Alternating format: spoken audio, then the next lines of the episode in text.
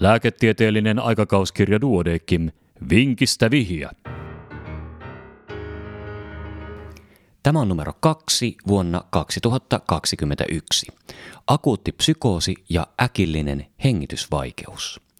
Kolmekymppinen Lähi-idästä kotoisin oleva fyysisesti terve mies oli sairastunut psykoosiin muutamaa vuotta aiemmin ja pudonnut pois hoidon piiristä. Hän käytti buprenorfiinia satunnaisesti muita päihteitä. Potilas tuotiin uudelleen psykoosioireiden vuoksi sairaalaan. Hänellä oli näkö- ja kuuloharhoja ja hän käyttäytyi hajanaisesti.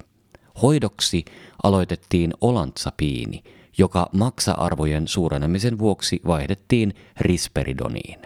Tämän lisäksi käytettiin haloperidolia, levomepromatsiinia ja ketiapiinia ahdistuksen ja psykoottisuuden lievittämiseksi.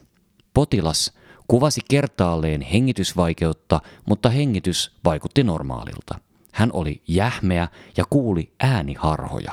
Potilas eristettiin ja hänen vointinsa koheni vähitellen. Potilas siirtyi toiselle osastolle ja lääkitystä vähennettiin. Käyttöön jäivät risperidoni 3 mg kahdesti vuorokaudessa ja levomepromatsiini 100 mg kerran vuorokaudessa. Osastosiirron yhteydessä potilas kertoi hengenahdistuksestaan kuvaten, ettei voi hengittää nenän kautta. Seuraavana päivänä hän oli fyysisesti levoton eikä pystynyt istumaan kuin hetken. Oksatsepaami ei lievittänyt potilaan levottomuutta.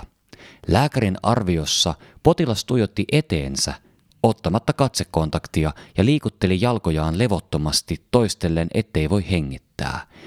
Hengitys oli silmämääräisesti vapaata ja hengitystaajuus rauhallinen. Auskultoitaessa keuhkoista kuuluivat normaalit hengitysäänet. Sydämen syke oli tiheä. Epäselvässä tilanteessa potilas sai 2 mg biperideeniä, 5 mg olantsapiinia ja 20 mg propranololia. Muutama minuutin kuluttua lääkäri pyydettiin uudestaan arvioimaan potilasta, joka oli käynyt makaamaan käytävälle, toistellen apua ja en voi hengittää sekä osoitellen kurkkuaan. Potilas kielsi tuntevansa kipua ja hengitti rauhallisesti. Happikyllästeisyys oli sormen päästä mitattuna 95-97 prosenttia ja syke 100-135 lyöntiin minuutissa. Verenpaine oli normaali 123 81. Potilas ohjattiin lepäämään, häntä rauhoiteltiin ja hänet asetettiin vierihoitoon. Tunnin kuluessa potilaan vointi kohentui ja oireet väistyivät. Mikä potilasta vaivasi? Ja ratkaisu seuraa hetken kuluttua.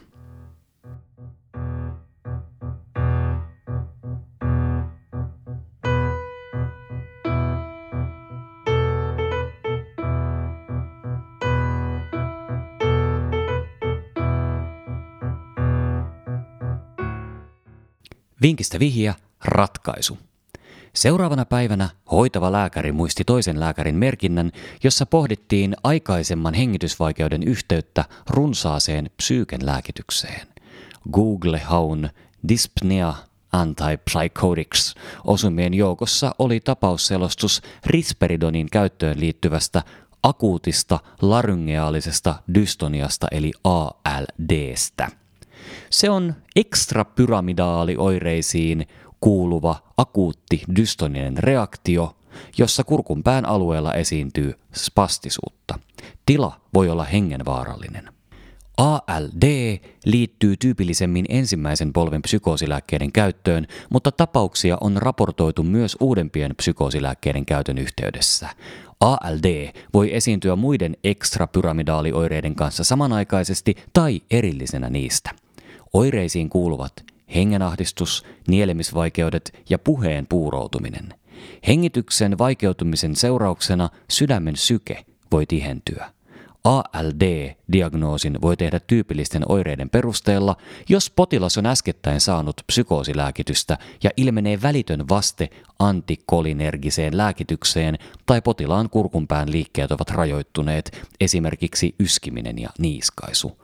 ALD voidaan vahvistaa laryngoskopialla, mutta psykiatrisilla osastoilla tämä on harvoin mahdollista. Oireet sopivat potilaan tilanteeseen, samoin niiden lievittyminen antikolinergi biperideenin antamisen jälkeen. Annetuista lääkkeistä olantsapiini ja propranololi eivät lievittäneet oireita. Risperidoni lopetettiin ja tilalle aloitettiin ketiapiini, minkä jälkeen hengenahdistusta ei ole esiintynyt. Ja tämän kertaisen vinkin olivat kirjoittaneet Niina Markkula ja Hanna Putkonen HUSista.